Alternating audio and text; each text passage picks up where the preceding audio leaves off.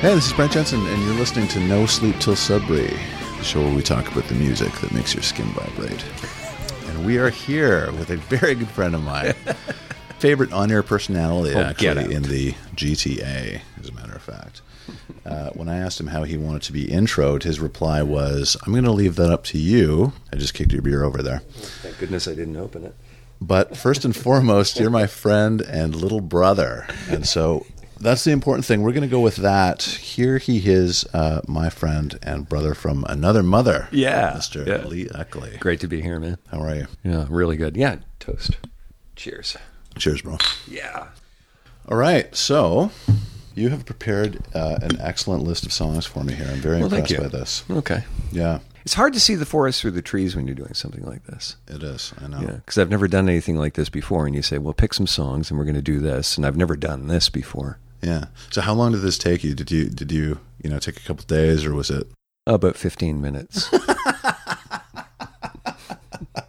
I talk to people and they're like, oh my God, I don't know where to start and I don't want to forget, you know, this or that or whatever. But it only took you 50 minutes. Of course, it only took you 50 minutes. well, you know, and, and because the, the parameters had a limit, Yeah. it was seven or eight songs. Yes. And so it's like, okay, I didn't want to be obvious. Yeah. So I, I went to some stuff that I really like. Yeah. And then when I got stuck after five tunes, I just went to my collection and went, oh, boom, boom, boom, boom, boom, and just found a couple more. So This is the music that makes your skin vibrate. yeah, yeah, Love it. yeah. Okay. This is a great list. Okay. So, uh, listeners, I We'll see. encourage you. Let's see. All right. So, let, well, let's get started. So, uh, Big Star 13 is the first tune. Yeah. Oh, oh, we're gonna do Big Star first. Okay. Uh, Big Star, the greatest band that never made it. Yes. uh, from Memphis, Tennessee. Back in the early to mid '70s, uh, there was a regional circuit. Okay. Bob Seger was a huge hit in Michigan for many, many years before he broke in North America and internationally. Yeah. And Big Star was a, a huge hit in the Memphis area Yeah. and never broke. Their cult following spreads far and wide, and uh, they were headed by a singer by the name of Alex Chilton. I know that name. How do I Alex know that Chilton, uh, the Box Tops, the letter. My baby, she wrote me a letter. name? No way. Now, you know, uh, it was the first time he ever sang into a microphone when he recorded that song. Really? And I think he was 16 or 17 when he did it. Oh, wow. Okay. And uh, years later, he formed Big Star, um, critically acclaimed. Apparently, they were incredible live. Yep. But for whatever reason, you Just didn't take. it, it just didn't it didn't catch. Um, yeah, and this song thirteen, you don't hear songs like this anymore. It's just a, a it's a beautiful song about a, a boy who who's falling in love with a girl and wants to walk her home, and it's so innocent and, and, and beautiful and delicate, and I love it. Nice. I'm, I'm definitely going to check that out. I always say that you know doing the show is um, awesome just in terms of discovery, mm-hmm. right? So you hear about songs that like I would have never known about this. So I'm definitely going to check that out. And another thing about Big Star is there was a certain pretense about them. The band's name was Big Star. Oh, true. True. Uh, their their most popular album was called Number One Record. Oh, really? That sounds like something Oasis would do. Oasis might not know it, but they might owe them a, a little bit. So the next song that you've got is uh, by Todd Rundgren, and it's Mm-hmm. called "I Can't Stop Running." yeah. Yeah. So I had somebody on the show actually last week, Chris Long. Okay, Who Mm-hmm. yeah, had uh, a Todd Rundgren song on as well. Which one? He had "Hello, It's Me." Okay. Yeah. Okay. And he claimed that that was actually the best song ever recorded in the history of recorded music. Wow. Yeah, Wow. it's a very bold statement. I think Todd recorded that when he was about 19, played all the instruments on it. Uh-huh. Might be his most famous song. Mm-hmm. Amazing producer. Yeah. Uh, he produced The Band, Grand Funk Railroad, Hall & Oates, but most importantly, Are you going to say it? you said The Pursuit of Happiness. The Pursuit of Happiness. That's right. That's right. I'll tell you a little. Well, there's, it's not a big story, but the last, not the last time I saw Todd, but I saw Todd on this tour uh, from the Nearly Human album, which uh, I Can't Stop Running comes from. No way. Uh, it was just after he had worked with The Pursuit of Happiness, and I saw Mo Berg prior to the show Yeah. uh, yeah, at Roy Thompson Hall that night. So, Oh, that's uh, cool. you know, and I knew why he was there. Yeah. But uh, no, uh, he did uh, Meatloaf Spat Out of Hell. ah, yes. Yeah, That's yeah, right. Yeah, yeah, Yeah. And all of Utopia and members of Bruce Springsteen's E Street Band were all over it. No way. Hmm. Yeah, yeah, yeah, yeah. I was thinking about that story that he um, he thought that he was the father of Liv Tyler. Correct? Yeah. And Liv thought Todd was her father for When in years. actuality, it was Stephen Tyler. Steven Tyler. That's right. So Todd raised Liv Tyler. thinking he was her father. Yeah. Yeah. Awful. It's more common than you think. So there are other situations out there that we just don't know about yet. That's right. Yeah. All right. So your next tune, Mr. Ackley, is by Chris Squire, yep. and uh, the song is called "Hold Out Your Hand." Yeah. Yeah. Chris Squire is a bass player in Yes. Yes. Founding member, he and John Anderson. Uh, Chris was the one that kept things going right through until uh, the time he died, what, a year and a half ago. Yeah, recently. You know, and you know, everybody was talking about 2016 being such a, a bad year for, and, that- and then Chris passed away in 2015, I think. But regardless, we're getting older. Uh, they're all starting to drop off. Yeah. And I got to tell you, when I found out Chris passed away, it was just like, oh, geez, Yeah. you know, um, incredible bass player, great singer, great arranger. He played bass like nobody else Oh, I know. his Fish Out of Water album, if I had to go on a desert island and take three albums with me, Yeah. Fish Out of Water is it. It's uh, it's brilliant. It's brilliant. And uh, it- there really isn't any guitar parts on it. It's all kind of lead bass, but Mm-hmm. it doesn't get in your way. It doesn't. Uh, it doesn't. Uh, it, it's it's not too up front. Yeah. It's not. Um, he's not jerking off. Okay. He's playing all the right notes Yeah. and it's a beautiful it's a beautiful uh, record and um, and it's also a, uh homage to music experience as a youth being a choir boy at uh, St Paul's Cathedral. Ah. And uh, the church organ on this song is from St. Paul's Cathedral. Oh, really? And it's Patrick Moraz Oh, wow. on keyboards playing it. So um, a lot of what he owes, or he owes a lot to his former choir master Right. um, at St. Paul's Cathedral because it uh, had a lot to do with um, the sound and direction of this record. Wow. Yeah. Now, does he sing on that record? Oh yeah, he sings. He's yeah, it's all him. Really? Oh yeah, he uh, he sang all all the background stuff with Yes. There was a lot of uh, parts that were quite up front. Um, you know, if it wasn't John Anderson on a Yes tune, you know, it'd be Chris. Yeah. Yeah, great singer, great singer. I didn't know that. Yeah, Huh. When would that album have come out? that was 74, 75. Yeah, it was just. I'm not going to date myself, so I'll just say it was seventy four or seventy five. What are you, like 36? yeah, somewhere I around there. think so. Yeah. Again, So, this next song that you've got, I'm very interested in this because I didn't even know it existed. oh okay. Uh, a song by Mick Taylor called Giddy Up. Oh yeah, yeah. The first Mick Taylor solo album. So, was this after, he- right after he left the Stones? Like 73, is it? When did he leave the Stones? Just Right trying after to- Exile, right? Around 70. Somewhere. Well, I saw I saw Mick Taylor with the Stones, the Exile tour. Yeah. Ooh, how was that?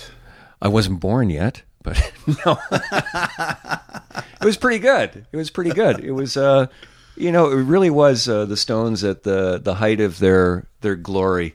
Uh, Yeah. They were the true bad boys. In fact, that tour was interesting because every every stop on that tour there were there were riots. Oh, really? and uh, they played two shows at Maple Leaf Gardens. It was uh, oh, it was, it was uh, early summer of 1972. Me and my friends lined up for eight hours to get tickets for that show. We got back row grays, four dollars and ninety five cents to see the Rolling Stones. Wow. Um, Toronto police were very prepared for trouble. Yeah. There were 400 extra police on duty for the Rolling Stones show, and if I remember correctly, there was that was the only show on that tour that there wasn't some sort of incident. So, what was the, what was the issue? Like, why were there riots? I don't know. Was it just a It was just rock and roll rebellion thing? demand rock and roll rebellion, the Stones. I yeah, I don't know. I don't know. eh? I remember my father coming down to talk to me in the rec room the day before the show. No, I sorry. heard what happened in Boston last night. I don't want you partaking in that. Yeah, and I remember there was uh, trouble during the um, uh, during ticket sales as well, Vancouver specifically. Really? Yeah, Huh. all this stuff is coming back to me. So for the 72 tour, Yeah. um, I believe that Richards was probably at his nadir in terms of, you know, heroin use and stuff like that. Yeah, maybe. And I heard, I heard a story, probably, and yeah, you, know, you, you hear stuff like this all the time, but the story about somebody going to his house and finding him just kind of, you know, folded up in the corner. Mm. Uh, and so that legendary story comes out that they had to transfuse his entire blood supply to make sure that he was able to tour the record. Uh, yeah, yeah. I, I'd, I'd heard that, but I mean, it,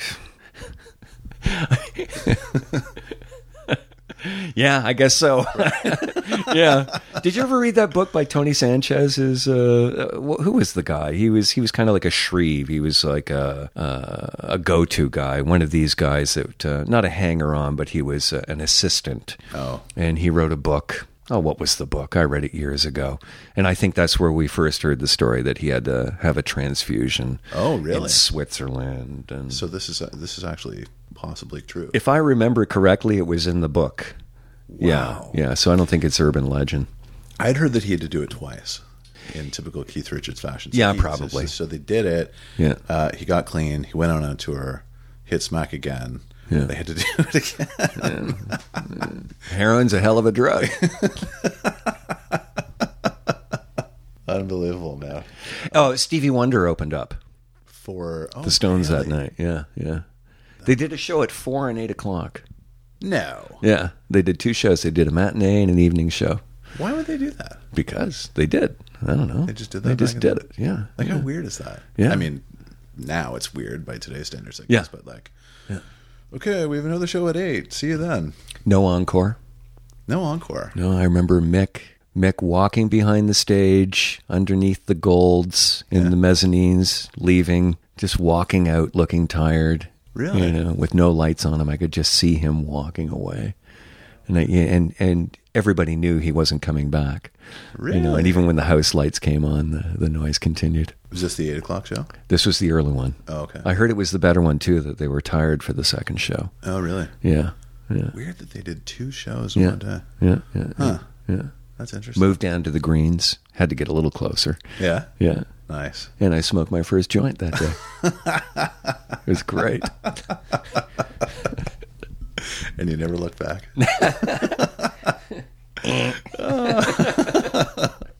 That's awesome. Yeah. Very Stevie cool. Wonder was fantastic, by the way. Yeah. I thought Stevie Wonder and the Stones, I thought, that's weird. Yeah. That's a weird that's a weird booking. Like, how's that gonna work? It kind of works though. And well, Stevie Wonder came out and he rocked it. It was a it was it was a real heavy rock show. Yeah, It yeah. was really heavy. I couldn't believe it. And he played for 40 minutes and it was it was searing. Really? huh? Searing. Huh. Fantastic. What was what would he have been playing by then in 1972? uh, uh, what uh, was Intervisions out at that time? I think he did Superstition. yes, nice. I remember him doing for once in my life. Yeah. that was probably halfway through the set. He did a drum solo. Cool. Yeah, it was uh, it was very cool. Very That's cool. awesome. Yeah, And he so opened- heavy. He opened both shows. Yeah. Uh, so sorry, we completely did not talk about Giddy Up by Mick Taylor. Oh yeah, sorry, sorry, we, we lost we lost course. So anyway, uh, yeah, you know Mick Taylor brought us. You know the Stones, rabble rousing, kind of rough around the edges, play out of tune. It doesn't have to be perfect. Yes. Mick was kind of like the champagne to the beer chaser. He brought a certain elegance, Yes. and and uh, and ease, and you know he just he just brought a dynamic to the band that they have not had since. Yeah. And it can be argued that their best days when were when when Mick was in the band. I completely agree with that. Yeah, yeah. And I, I would go on record as saying Yeah. he was the, he's the best guitar player. Yeah. So Giddy Up is the lead off track. It's an instrumental, a very light, funky, beautifully melodic Yeah. uh, tune that led off his first solo album. And uh, I think that solo album was deleted about six months after it was released Oh. and uh, pretty hard to find. Yeah. If you could find it on vinyl somewhere, I think it would be worth something. Yeah. And it's a real gem. It's a real gem. And he's a great singer. great way. singer. Yeah. You won't hear it on this track, but Yeah. but you just let him he just he lets loose on this so tastefully and so beautifully and uh, i just thought i'd tune you in pal No, definitely. I appreciate that. So how many how many records would he have recorded then? i gotta tell you it's the only one i know about and it's funny i've seen him a couple of times live since then mm-hmm. but it, it, was- it was just different it Yeah. was different yeah No, I'm a I'm a huge Mick Taylor fan, especially stuff on Sticky Fingers. It was so good. oh god well you know the jam on uh, uh, can't you hear me knocking i mean that was that was just they just kept on playing So they stopped. Actually, he was the only guy playing for a little while. Everybody put their instruments down. He kept playing, and then everybody said, "Oh, okay. Well, let's just keep going then." Yeah, well, the percussion they just kept kind of moving, and then all of a Yeah. sudden everybody looked around the room, and they just kept going, and Yeah. that's that was live off the floor, baby. That is so that's cool. it's it's brilliant, and mix playing on there Yeah. is fantastic. And see, that stuff just does not happen anymore. No. You know, I'm, I'm, I'm gradually turning into that guy who shakes his fist and says, times were different back then. You know what I mean? You never want to be that person to sound like your parents, Yes, exactly. but there's a lot of truth to it. It's true. There's a lot of truth to it. It's practically unavoidable when you're talking about music these days. I find. Absolutely, And I it's a don't- different time. I- I don't want to shut my mind off Mm-hmm. to things, to new music. But I mean, sometimes it's really difficult. I hear you. Yeah. So you have got next uh, a tune by Miles Davis called Kinda Blue. Yeah, Excellent tune. Yeah, yeah, Miles. the band was pretty good. Um, Jimmy Cobb on drums, guy named Bill Evans on keyboards, and his sax players were Cannonball Adderley Okay. and John Coltrane. John Coltrane. This band was like the first supergroup, and it's a jazz album that's gone quadruple platinum. Yeah, it's, uh, it's. I was talking to Joel McIver about this actually because he had this. I don't, I don't know if he had kind of blue, but he had a Miles Davis tune from from this record, and he said it was almost. And I said this in my book actually. All my favorite people are broken. That it's almost like eh, it's like a jazz starter kit for people who aren't really. Sure. Do you know what I mean? Yeah, it's very accessible, but arguably the greatest jazz album ever recorded and one of the greatest albums of all time. Yeah. Um, yeah, absolutely. I, I think Rolling Stone, um, you know, not that we have to give Rolling Stone too much credit nowadays, but I think they put it in the top 20 of the greatest albums of all time. Oh, really? Yeah. Yeah, and it's um, it's in the uh, Library of Congress, and it's um, it's happening. Well respected. Yeah. Beautiful playing. And it's, and you know, the thing about it is you, we're talking about how music is made nowadays. All of this was um, just uh, improvising on chord progressions. Yeah. It's, it's a jam. And it's also kind of the end of the, uh, you know, the, the, the bebop period. Yes. You know, Miles started to, started morphing after that. So this was the, this was the signature of that era. Yeah. And, and then things changed after that. And he wasn't a terribly sophisticated player, and he, and he would be the first guy to tell you that. You know, he said, "I don't play complex things because I'm just not able to play complex things. I play things that feel good." Well, I, I think every great musician does that, and I Yeah. think every great musician has humility, and uh, that's Miles. Um, no, Miles never overplayed. Yeah, He never overplayed. yeah, yeah, He let Coltrane do that, yeah. and Coltrane could get away with it. exactly. Coltrane had a lot to say. Oh, absolutely. Yeah. Miles Miles did it in short spurts. He Yeah. he was a man of few words musically. Which is great. Yeah. I love that. Oh, so many times it's not it's not uh, what you do, it's what you don't do. Yeah, exactly. Yeah. Right, and just playing the right notes. Not you know you don't you don't have to play 32 notes in a measure. Just play the right one. You know. So many times I've said to a musician, that part where you leave the hole blows me away. the part where you don't do anything is awesome. Yeah, that's true. Yeah. Uh, so next you've got Tomorrow Never Knows by the Beatles. Yeah, yeah. I mean, we could talk, you know, we, we could do a whole show on the Beatles. I have nothing to add to the conversation other than this is uh, uh, was one of the new benchmarks. Yes. And uh, consider that it was uh, 1966. Revolver, right? Yeah, yeah, Yeah. on a four track. Yes. Yeah. And super trippy. And Yeah. I think that was kind of their entrance into that psychedelic. Yeah. I was reading about that that they were just starting to get into, you know, the mysticism of India and all that stuff. Yeah. And I think that one of them and, and they were- they were starting to discover LSD at that point too. Yep. Yep. One of them had purchased a book. I think you're talking about the Tibetan Book of the yes, Dead. Yes, Yeah, exactly. Yeah, yeah, Exactly. I think it was Lennon who bought it. yeah. and then McCartney got into it, and Mm-hmm. there's a lyric, "Turn your mind off and just float downstream" or whatever, which is directly from that book, I believe. Mm-hmm. Yeah. But yeah, that was kind of their entrance into uh, their psychedelic period. And it's the same key throughout. Yes, which is And bizarre. uh, and Ringo is just. is that not a loop that that entire drum piece? Uh, it could be. I think I've heard that. Mm-hmm. Uh, I think it was the first time that backward um, uh, guitars were used, Yes. reverse, you know, backward tapes. Yeah, And uh, yeah, Ringo is just that that just driving one ta boom ta da Yeah. boom ta boom boom ta da. Yeah. It's relentless. And he's riding that ride cymbal hard. And you don't hear the stick hitting the cymbal. All you can hear is the cymbal ringing. He's riding it hard. Ringo was so good. He's uh, very underrated. You know? Yeah, yeah. Underappreciated, I think. I think well, I think people who say he wasn't that good don't know what they're talking about. If anybody ever says that, I just kind of I will look down my nose at the Conversation. Yep, sorry. I think it was tough for him just because he was in a band with Paul McCartney and John Lennon. Yeah, yeah. And, you know, and obviously George Richard. felt that you know George was the same way. yeah, yeah, But, you know, you think about a song from George's perspective, a song like Something, yeah, which is a fantastic song. yeah. But it was almost like, you know, maybe we'll use it as a B side compared to, you Yeah. know, the Lennon McCartney stuff. And Well, George always got the token song on every album. yes, And I think Ringo did for the most part as well. why they they wrote songs for him, like Octopus's Yeah, Garden. So yeah. they Or, just- he'd, or he'd do a Carl Perkins song or something. It was just like, okay, here's something for Ringo to do. And Ringo had a nice, Ringo sang nicely. Yeah. He sang well. But uh, you ever hear the story about Frank Sinatra? Oh, Le- what do you think of Lennon and McCartney? Oh, yeah, that song's something. Oh, it's. really? And it's a George tune, you know? yeah, exactly. Yeah, yeah, yeah, yeah. Did Sinatra think that was a Lennon McCartney tune? Yeah, Mm. well, who wouldn't? I mean, you know, wow. yeah. Well, good for good for Harrison then. Yeah, yeah, yeah. Although "Here Comes the Sun" I think is a better song. Yeah, I Beautiful think so, too. changes on it. and- Yeah. yeah. I remember uh, after George died, uh, there's uh, a recording of Bob Dylan.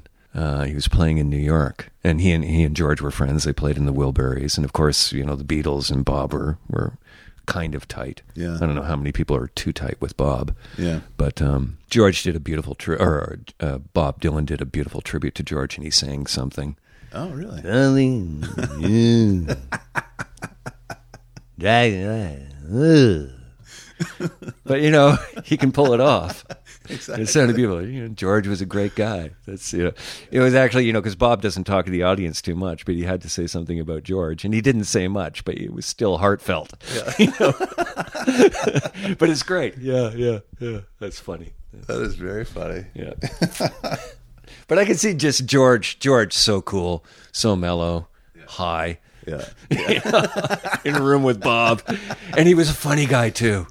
He and John liked to play on words, and they just had. Well, you know, he he worked with Monty Python. He he he. Um, George funded. He was executive producer of a lot of those movies. I think well, it was Life of Brian. Yeah, I didn't know and, that. and I think more than that. Yeah, Really? yeah. George produced a lot of movies. Yeah, yeah, I yeah, didn't. yeah. Sorry, I don't have it all in my head, but uh, he did Life of Brian. I didn't know that. Yeah, and uh, what was the other one? Oh, well, there was lots, but no, go on. I don't know. There was one Monty Python movie that I uh, that was uh, oh, with the- with the scene with the the fat guy who was Oh, yeah, stuffing yeah. Uh, his face. Which one was that? Get me the bucket. I think you did that one as well. the bucket. Yeah, I can't yeah, remember. yeah. What is the name of that? I don't know. Ah, I can't remember. It wasn't one of their biggest ones. No. No, those guys definitely had a sense of humor. I remember when the, the Beatles first came uh, to North America and they were doing all the, you know, all the uh, interviews and stuff. And You seriously remember that? well, I remember watching that. Okay. That's a good point, actually. I remember watching that on TV Monday, many, many years Yeah, later. yeah. The old telefilms, the newsreels. They're online, you know. It's microfiche. I went to the library. oh, you go to the library? So they're talking to John Lennon, and they said, uh, "You know, you're a talented guy. Whatever. Is there a performance history in your family?" And he says, "Well, me dad always said me mom was a great performer."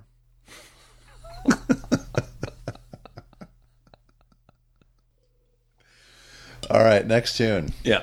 is by Frank Zappa, Oh, Frank. and it is not "Why Does It Hurt When I Pee." It is, in fact, Inca Roads. Inca Roads, yeah. Yes. Yeah. I wish Frank was still alive right now. Yeah. He would be having so much fun with the internet and the political discourse going on in the United States.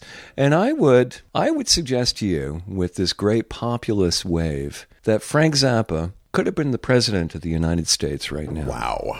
Yeah. You know, I can see that actually. hmm And Frank can um articulate a message uh, with much more class and depth than the current U.S. president. And we won't get into that any further. That's all. Uh, but I love Frank. I love Frank. Love, love, love. I miss him terribly. Inca Roads, one of those tunes. Uh, y- uh, you know, I, I I don't know what I can add add to this other than that uh, the guitar solo in this song is um, some of the greatest moments ever recorded Really. um, and the interplay between Chester Thompson and Tom Fowler, the bass player, is unreal. And getting back to the what we were talking about, how moments, you know, it's not cut and paste. It's guys listening to each other and playing. yeah. Now the uh, actual rhythm parts were recorded live uh, in front of an audience in somewhere in Europe. I forget. I don't have the liner liner notes in front of me. And sorry if I'm slurring, but I'm drinking beer. How can I overlook? it? and I'm allowed. Absolutely. Um, and uh, and then Frank uh, laid the guitar solo down at a later date, okay. and uh, he's obviously listening to uh, Fowler and Chester as well because they're all playing off of each other. Yeah. and it's brilliant. It's just brilliant. And then they just um, they take it out with George Duke doing a marvelous keyboard solo in this crazy vamp in seven four. I think uh, it's just one of my favorite pieces of all time. What record was that from? Uh, it's from uh, Overnight Sensation. And this would be another one that I'd take on a desert island with me. Yeah, yeah, Yeah. for sure. See, you're the second guest that I've had on the show who swears by Frank Zappa. I know nothing about Frank Hmm. Oh, Zappa. and oh, I'm kind of. a well, little bit that's embarrassed okay. by That's that okay. lately. You can you can fill that trough. that's a big trough to fill. Yeah. Well, he was incredibly prolific, and it's it's incredible to hear his um, the growth over the years. There's um they've done a really good job of curating his material. The family has, and there's uh, some really good releases on Ryko discs.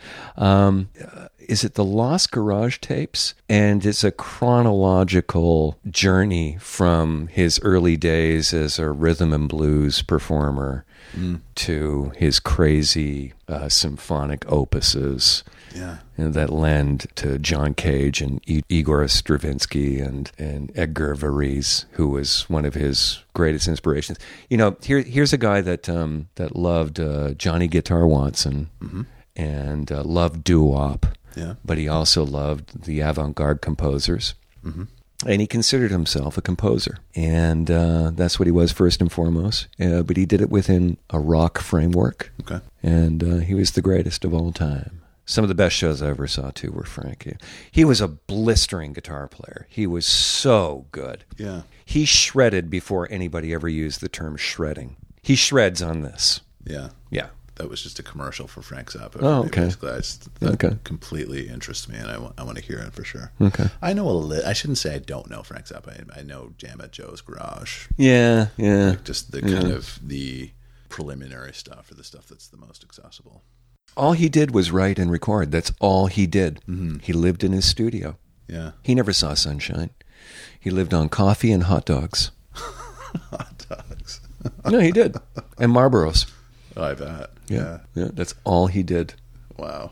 and and playing was a hassle to him because he had to rehearse a band he Yeah. had to pay the band and then he had to go through the the turmoil of you know the business dealings of taking a band on the road Yeah. and the politics of having a band and then all of a sudden new technology came into play the synclavier and so he decided oh i don't need musicians anymore i can just i can just program my music Yeah.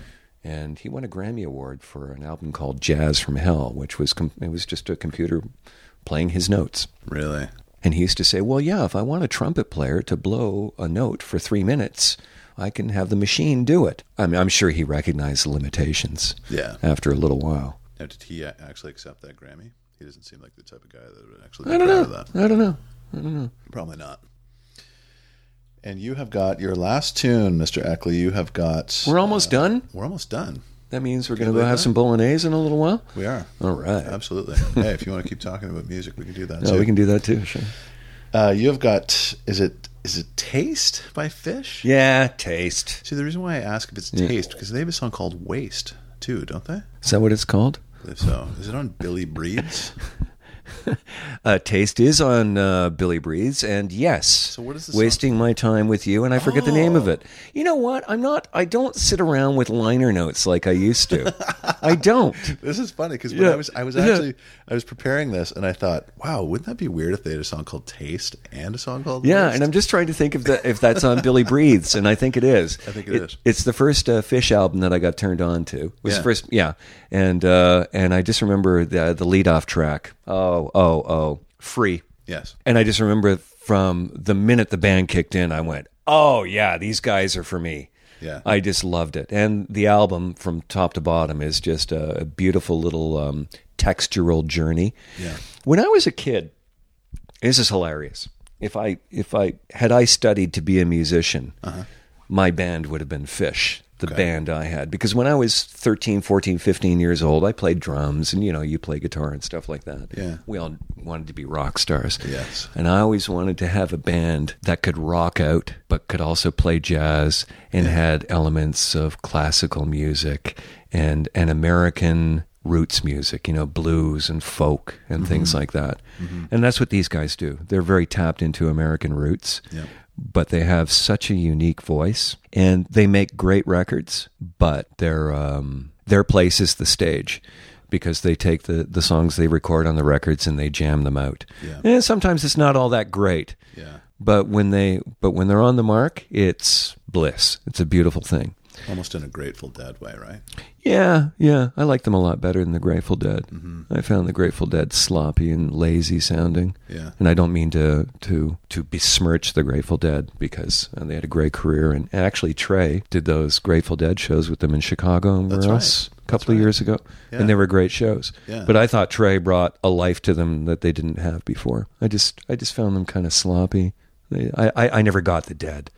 No, neither Yeah. did I. Yeah, yeah. Yeah. Although Yeah. Terrap- I love Terrapin Station and Fish have done Terrapin Station live a few times. Oh, is that right? Yeah, they, they sometimes do classic albums, typically on Halloween. Yep. They they like to pull stuff out of their hat. They've uh, you know done the White Album and Oh, really? Eh? and uh, Remain in Light, the Talking Heads, and and other classic albums that, as covers. Oh, that's And a large part of their repertoire is cover versions too, which is kind of cool. Wow. I Which had no idea. you know, yeah yeah. yeah, I uh, I heard that song Waste, I believe, back in '97 for the first time. That's when the album came out. Oh, is that right? Yeah, yeah. and uh, it just I was taken with it immediately. It was one of those songs Oh, great. you know, that as soon as you hear it, you just want to hear it again forty two more Oh, times. nice, You know? nice, Yeah, nice. I absolutely loved it. I have the album here actually. oh, you do? Yeah, Great. yeah, Oh, cool. Do you ever front to back? uh, yes, Okay. actually, yeah, I like it quite a lot. Yeah, it's great.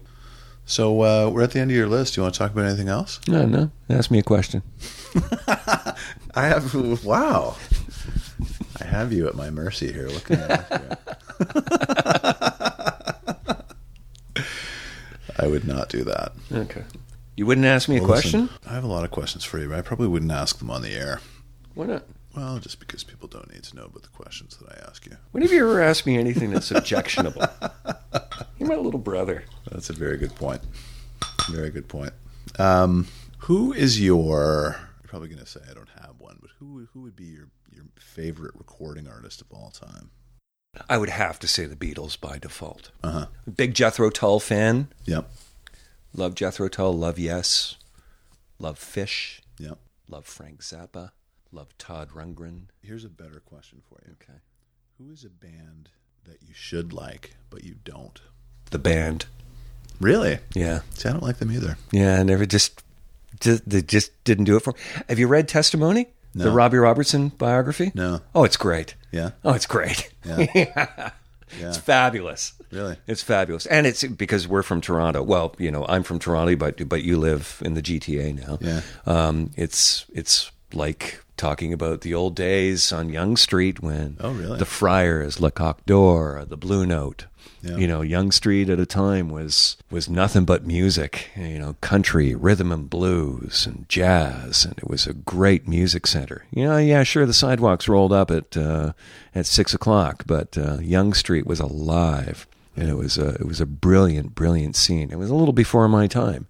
I wish I was around at that time. And he brings that back to life again, and it's really, really great. And he also, you know, it's um, it was uh, it's it's it's a story about a time when you know bands were out on the road 50 weeks a year. And uh, there was um, a real appetite for live music. And there were clubs on every corner. Mm-hmm. And so they went out and they really cut their teeth. You know, it doesn't, you, you look at, again, we're getting back just to gonna this, say. you know, but it, and it's only because it's a different time. It's Yeah. just a completely different geography now. Yes. And that's okay. But uh, a lot of the live acts that you see now did not put their 10,000 hours in. I mean, the Beatles, the Beatles, before they went back to the Cavern Club and met, um, oh, the, the manager, what's his name? Uh, sorry. Uh, before they met I want to say Brian Epstein. Brian Epstein, sorry. Yeah, Here we are.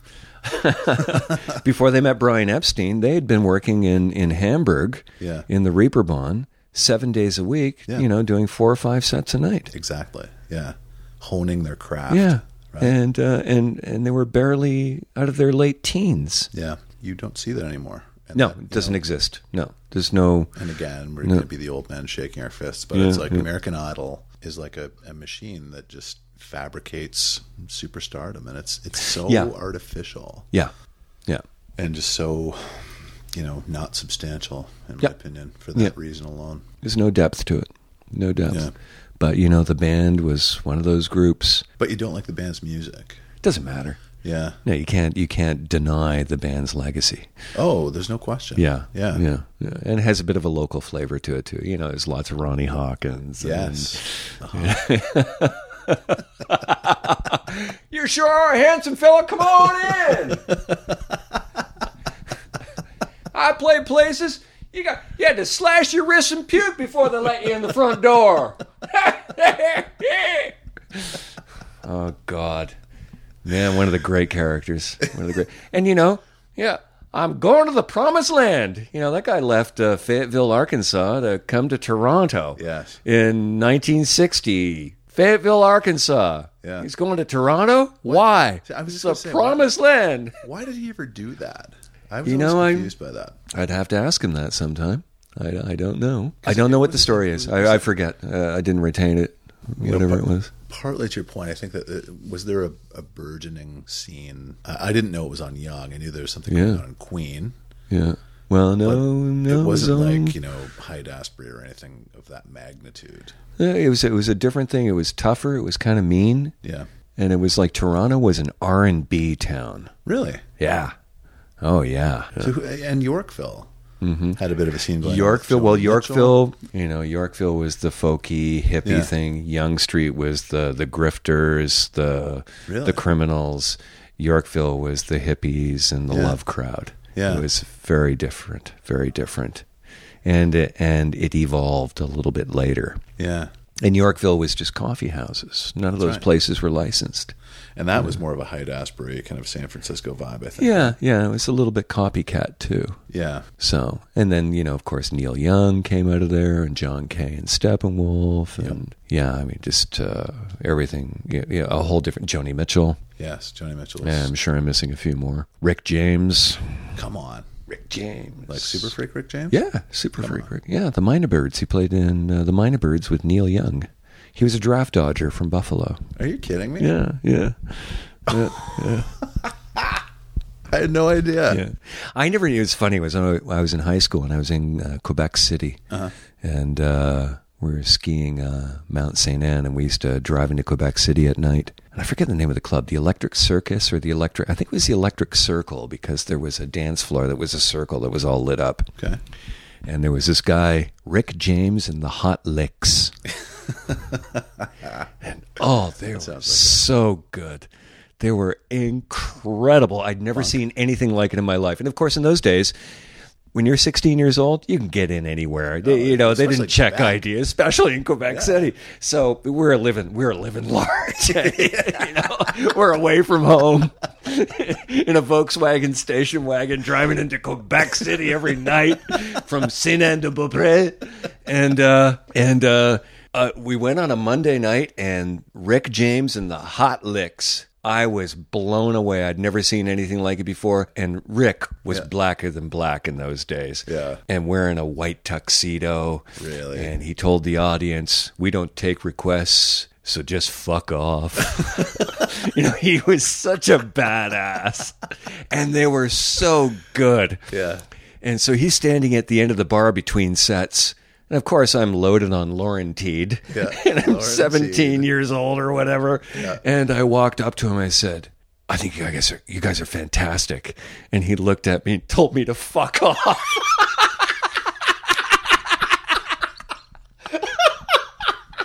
Are you kidding? no, no, no. He's, he's in a big white brimmed hat, you know, white tuxedo, just pimped right out. Get out of my face.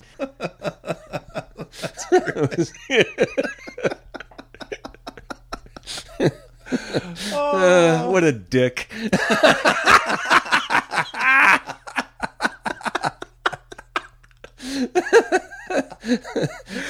yeah. Great, man. He, he, he just couldn't give me my moment.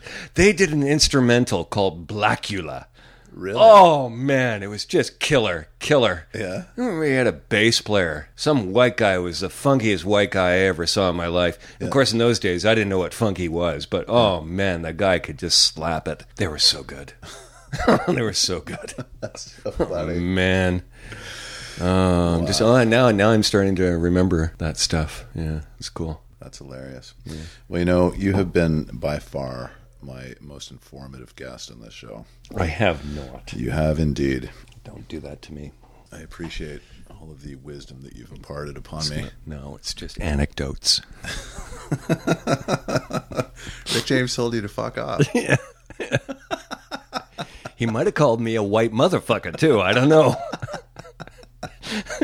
but then again, uh, yeah, all right, man. Let's go get some food. yeah. Let's go eat. Okay, so this is uh, Brent Jensen, and you're listening to No Sleep Till Sudbury with Yeah. my special guest, Mr. Lee Eckley. Until next time, Thank you, Brent. we're out. Thank you.